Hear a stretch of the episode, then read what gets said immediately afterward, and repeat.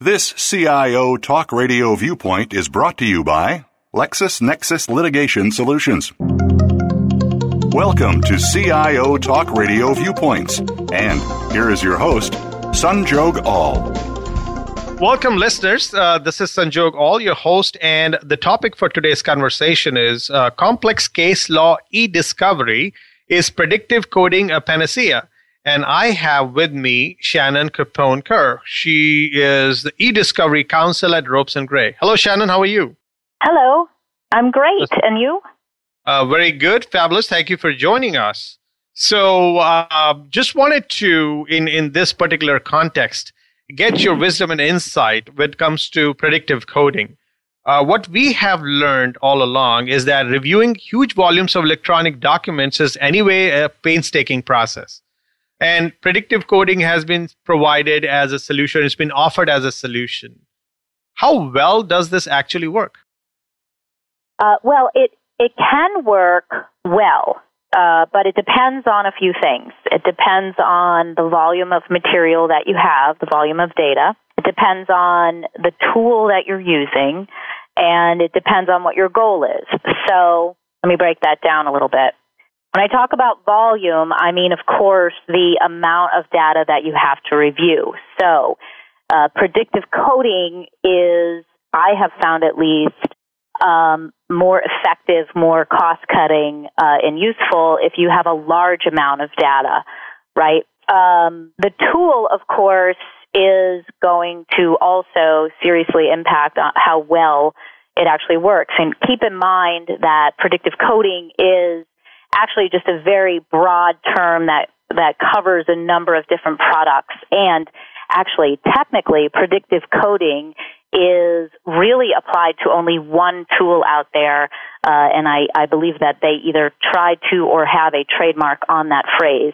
However we all use it to um, refer to what's also known as uh, more generally technology assisted review right? And so what we're really talking about here is where a uh, review platform will learn from attorneys who teach it what uh, it's looking for, what the attorneys are looking for, and the computer assists them in bringing back and calling back like uh, like documents, so to speak. So that's a very simple way to look at it. Um, so whether or not predictive coding is a useful solution is, of course, going to depend on the tool, and all of the tools are different. Um, they all operate very differently. So it doesn't, it's not like a Coke, Pepsi kind of comparison. They all do functionally very different things. Um, and then finally, what is your goal, right? So I have found that predictive coding is best when you're dealing with a larger population of documents and you really just want to use the tool for a binary decision, and that being responsive or not responsive.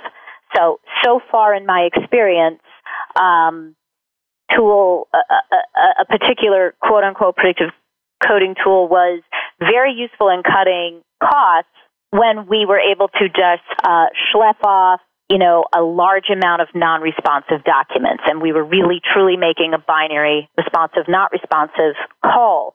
I have not had good experience in using the tool for uh, more nuanced issues or complicated issue finding.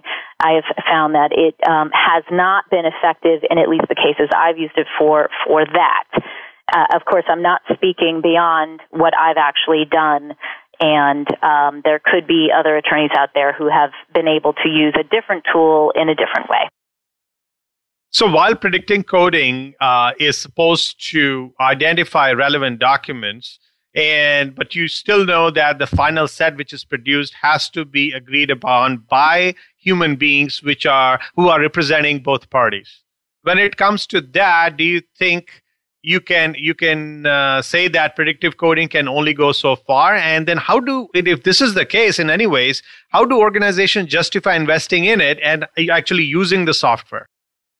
Okay so let's back up a little bit because you said something in there that um, i feel we need to clarify because there is this uh, and I'll call it a misunderstanding, a misunderstanding that the final set of documents when using predictive coding has to be agreed upon by both parties. Um, that's not the case in my opinion, okay? Uh, the producing party has a duty, no doubt, to conduct a reasonable search of relevant or potentially relevant documents and conduct a um, search of those documents and review them and produce them, right? Now, there could be this misunderstanding about predictive coding because there's been two cases in the last year the Da Silva case coming out of the Southern District of New York and a, I believe it's called Global Aerospace, which is a Virginia state court case, um, in which both of the parties in both of those cases agreed, okay, to a predictive coding review methodology in which they would share the seed sets of the documents and the iterations of those documents, and also is sharing with um, opposing party the producing party sharing with the opposing party documents that were coded not responsive. Okay, and the and the reason for that was the producing party um, agreed to allow the receiving party to sort of cross check their work. In other words, as you're saying, agree upon essentially the methodology and ultimately the final set. Uh, now, not everybody agrees that that is the correct approach. And in fact, in the Kleen Products case in the Northern District of Illinois before Judge Nan Nolan, the plaintiffs in a large antitrust matter uh, tried to compel the defendants to use predictive coding or something similar to predictive coding that they called something else. I can't think of it right now. Um, in any event, that process that they proposed, the plaintiffs proposed, would have required that sharing of the seed sets and sort of that you know, involvement of both parties in the review process. Ultimately, through a series of hearings, the judge determined that no, uh, it is actually um, up to the producing party how best to evaluate their review methodology. And she cited Sedona Principle 6. Now, Sedona Principle 6 comes out of the Sedona Conference, which is a group of lawyers, industry professionals, and judges who have devoted their time to creating uh, principles for e-discovery and other uh, issues as well, and they're highly regarded and cited in numerous cases. And Sedona Principle 6 states that, quote, the responding parties are best situated to evaluate the procedures, methodologies, and technologies appropriate for preserving and producing their own electronically stored information. So you see, that gets us away from this notion that uh, in all cases this final set or the methodology to get to the final set must be agreed upon. Now, of course, uh, if the receiving party does not think that the producing party produced everything or did a reasonable search, they can make that argument. And I think I interrupted you. Sorry. No, actually, I, it is good that you you uh, finished on this note. And what basically we are trying to explore here is is this predictive coding technology actually can make uh, the costs go lower uh, basically to for cost reduction it can it be used and it can actually make uh, the process more efficient and better is this primarily used by general counsels and attorneys and you actually advocate it okay so i think you said in there primarily. No, not yet. It is not primarily advocated by general counsel or attorneys yet. However, it is certainly a topic of serious consideration. Uh, and it is something that I always evaluate in every case now, whether it would be appropriate in that particular case. Will it save money? As I mentioned, if used correctly on the right case with the right tool, yes. And for example, I had a case where we uh, estimated that the review, if we done if we had done it in the traditional method, would have taken 12 weeks and cost a certain amount of money. We use predictive coding, however, to cut that review down to three weeks and thereby cutting the cost of attorney time by more than $300,000. Uh, and so in that case, you can see that there are serious cost savings to be had, which is why people are paying attention to this and in terms of the intelligence of this this technology that has been uh, shared with the rest of the world, is that truly that that Star Trek version of a self self learning type of technology that the more you use it, the better it gets in trying to help find relevant documents? Um, you know, it's it's not Star Trek, and uh, I wish that there was such a thing that I could just plug in and tell it what I was looking for, and you know, the the uh, magical Siri would come back with all of my responsive documents. But you know what? We're just not there yet. However, uh, it does seem that the the better the human teachers are to the tool, and the more time and iterations it, that those attorneys spend with the tool, the better the tool is, and the better your results will be. Um, now, keep in mind though that predictive coding is just one tool. It is one tool in the whole arsenal of what lawyers have before them nowadays to conduct efficient and cost effective document review. So it should not be the only tool uh, to be used. There are other technologies out there that live in tandem with predictive coding. You still have traditional search terms, and I'm not convinced that those must die a quick death. There, there is still use to some degree of some level of search terms. Um, there's also uh, as I mentioned, the technological tools, there are conversational patterns that the tool will uh, provide to users. Um, visual depictions, so to speak, of who's talking to, to who and when, which helps you to identify relevant conversation threads, relevant folks who perhaps you haven't thought of, uh, time frames and spikes in conversations that are helpful to zero in on quickly, uh, i.e., cutting down review time. There's also more advanced deduplication tools out there, which allows you to apply coding from to one document to a number of documents, whether they reside as attachments to an email or within users' uh, file repository. All right, let's uh, take a quick. Yeah, go ahead. Go ahead. Finish oh no, I was just going to add that there's there's uh, issue categorization. There's also automatic timelines. So all of these things all together should live with predictive coding to make for smarter reviews.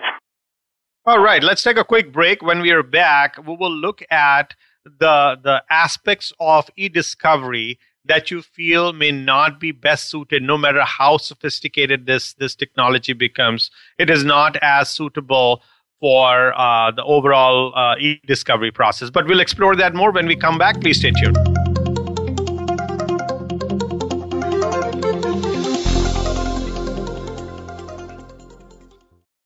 Take control of e-discovery with flexible integrated solutions designed for early data assessment, processing, document review, and litigation presentation. LexisNexis offers comprehensive solutions that work together as well as with other industry leading tools to help you maintain a seamless chain of custody throughout discovery. Most of these solutions can be offered in a hosted environment with access to fully customizable support resources dedicated to your success. You are listening to CIO Talk Radio Viewpoint. All right, welcome back. Uh, so, Shannon, to what degree do you think a seasoned attorney like you and others that you know can actually rely on this predictive coding technology? In your experience, what aspects of e discovery cannot be programmed into such software? And also, are there any possibilities of missing documents that, that, that could pose risk? And also, could it be possible that it could introduce false positives? Sure. Uh, so I'll tackle the first part of your question. To what degree can attorneys rely on the uh, predictive coding? Um, well, seasoned attorneys should rely on predictive coding only to the extent that, that the, the folks that they have assigned to teach the tool are actually teaching the tool in the manner in which is appropriate and reasonable and will result in the best use of the tool. So part of it is definitely dependent on human input. So it is certainly not the case that we can just simply rely on the tool a large part of it is who is doing the teaching of the seed sets. And the seed sets, of course, are a statistical sample of the entire corpus of documents that you code as a human reviewer. And then that is what is teaching the whole system. So part of this as a seasoned attorney to understand is that is certainly something that um, relies on human input and therefore whatever degree those folks are knowledgeable is is the degree to which you could rely on the tool. Also, the tool itself it depends. It, it all of these tools are different. Uh, seasoned attorneys should do their own homework and testing on the reliability of these tools. And to my knowledge, um, no specific tool has actually been tested in terms of techno- technology by a court and found to be not adequate or adequate. What the courts have said so far is, uh, yes, what I have heard so far from you party, plaintiff or defendant, is that this is a reliable tool, and I have no reason to disagree with that. And certain studies show that technology assisted review may be more effective than human review. So I will allow it, right? Um, the next part of your question is what cannot be relied upon within these tools. Uh, I have found so far that uh, predictive coding or technology assisted review is not um, very effective or precise when trying to find or ferret out work product or attorney client communications. To a large degree, that is still very human dependent on finding those, and I've not found a tool yet that is uh, very good at being um, accurate with respect to those very important calls, by the way. And that, you know, is primarily why we do a large part of document review is to make sure that we are not producing privileged communications or work product. Lastly, the last part of your question had to do with risks. What are the risks of missing documents um, with with technology assisted review, and uh, what are the risks of finding false positives?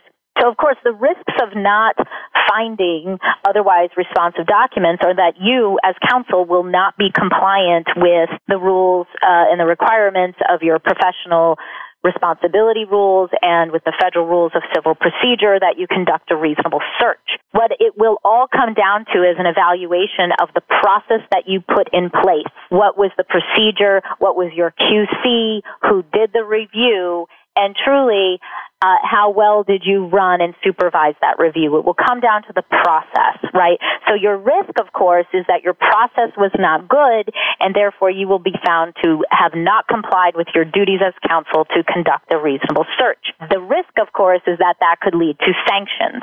Um, the risk of finding false positives uh, is that, well, you know, that again speaks to not having a good process, right? If you're finding and continuing to find too many false positives, it's, it should be telling you one of two things. Either A, your tool is not good, or B, your process is not good. And of course, the risk of having too many false positives is that you have now run up your review costs and you're not really uh, saving the client any money. Finally, what do you really want from predictive coding, and how is that any different from what the corporate general counsels expect from it? Um, of course, what I want, which I, I think is 100% aligned with what corporate general counsel want, I think, is that I want to save time and I want to save money. And I want to save time because I want to meet my deadlines. And I also want to save time because it reduces the amount of attorney hours having to do review, which therefore saves uh, the client money. But at the same time, I also want a tool that is accurate uh, because I have, uh, as a duty, as an attorney, I have a duty, and my client has a duty to be compliant with the federal rules of civil procedure or the state court rules, whatever court I'm in, to conduct a reasonable search and to produce uh, documents that are responsive or will lead to uh, relevant information, admissible information. And uh, so I think that uh, those goals of what I want out of predictive coding or technology assisted review uh, should be consistent with what corporate general counsel would want as well. Once again, thank you, Shannon, so much for sharing your thoughts and insights about uh, complex case law e-discovery and how predictive coding can and or cannot add value. Thank you for having me today. Thank you again. And listeners, I invite you to find more conversations about e-discovery on our website at www.ciotalkradio.com slash e-discovery. Thank you for listening to CIO Talk Radio Viewpoints. For related programming, please visit www.ciotalkradio.com. This CIO Talk Radio Viewpoint was brought to you by LexisNexis Litigation Solutions.